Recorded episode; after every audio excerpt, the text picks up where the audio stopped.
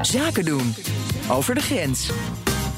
Ondanks de coronacrisis kijken ondernemers nog altijd naar kansen in het buitenland. Elke maandag en dinsdag tegenwoordig praat ik in BNR Zaken doen over de grens. Over zaken die je dan tegenkomt. Vandaag met onze vaste deskundige Esther Jansen, oprichter van Culture Inc. Schrijver van het boek Zaken doen van hier tot Tokio. Goedemiddag Esther.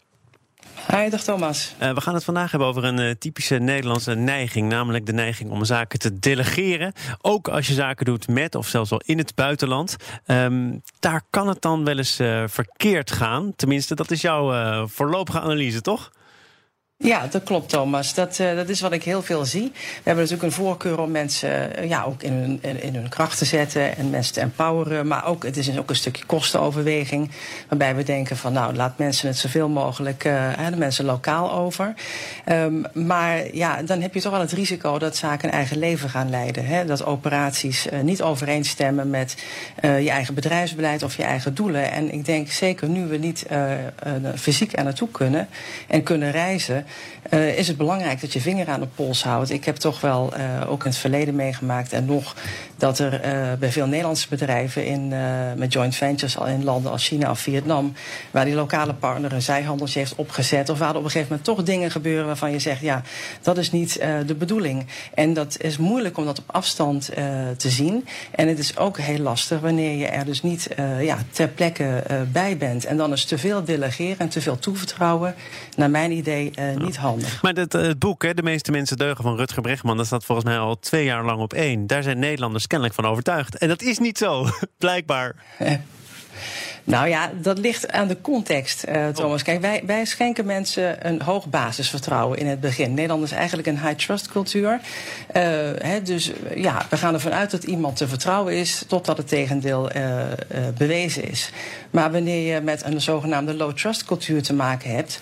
dan moet je dat vertrouwen eigenlijk eerst opbouwen. Want het is er in het begin niet. Het betekent dat je de relatie moet ontwikkelen. En daarnaast moet je ook gewoon veel meer checks en balances inbouwen. Wanneer jij je niet laat zien dan geef je eigenlijk ook een beetje de indruk van nou, ik kan uh, ja, zelf daar invulling aan geven. Uh, en dan stuur je niet meer mee. En die invulling kan dus nogmaals een hele andere zijn dan jij eigenlijk wilt. Maar moet je dan uh, heel vaak op de stoep staan of iemand voor jou sturen die het allemaal wel in de gaten houdt?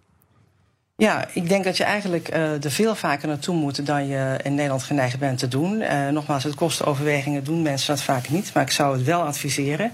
Nu kan dat niet, dus dan zeg ik uh, sowieso factor anderhalf erop loslaten. En dan bedoel ik niet anderhalve meter, maar anderhalf keer zoveel tijd en aandacht schenken aan die lokale collega's en partners. Dus heel veel contact onderhouden kan nu natuurlijk op zich heel goed met e-meetings en, en bellen en appen. Ja. Uh, en inderdaad ook kijken of er nog iemand is lokaal die af en toe op bezoek kan komen of die je kan inschakelen om een inspectie te houden, bijvoorbeeld.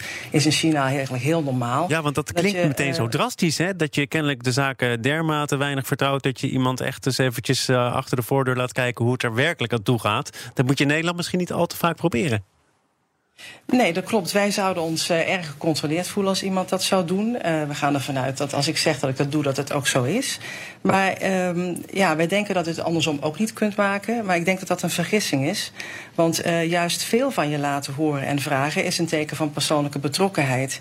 en juist in landen ook weer buiten Noordwest-Europa, Noord-Amerika, die meer hiërarchisch en relatiegedreven zijn, vindt men het eigenlijk heel fijn om duidelijke aanwijzingen te krijgen. en maar ook hulp bij het uitvoeren daarvan. Dus onze delegeren, wat, wat eigenlijk voortkomt uit uh, vermoeden dat mensen het ook wel zelf kunnen en dat ook prettig vinden, dat wordt daar wellicht zelfs opgevat als desinteresse. Het zal wel. Ja, ja, eigenlijk wel. En, en dat is dus echt een cultuurverschil. En dat is heel jammer.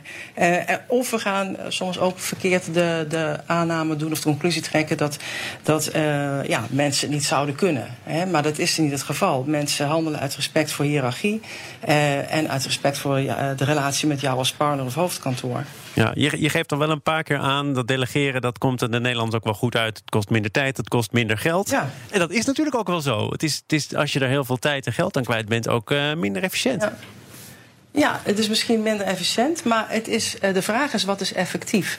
En juist in een crisissituatie waar we nu ook in zitten, vallen mensen allemaal terug op een culturele programmering. En dan gaat iedereen eigenlijk juist denken en handelen vanuit zijn eigen voorkeuren en oplossingen.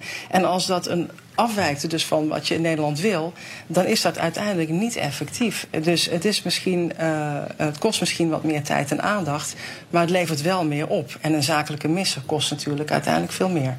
Dankjewel, Esther Jansen, oprichter van Culture Inc., ook schrijver van het boek Zaken doen van hier tot Tokio.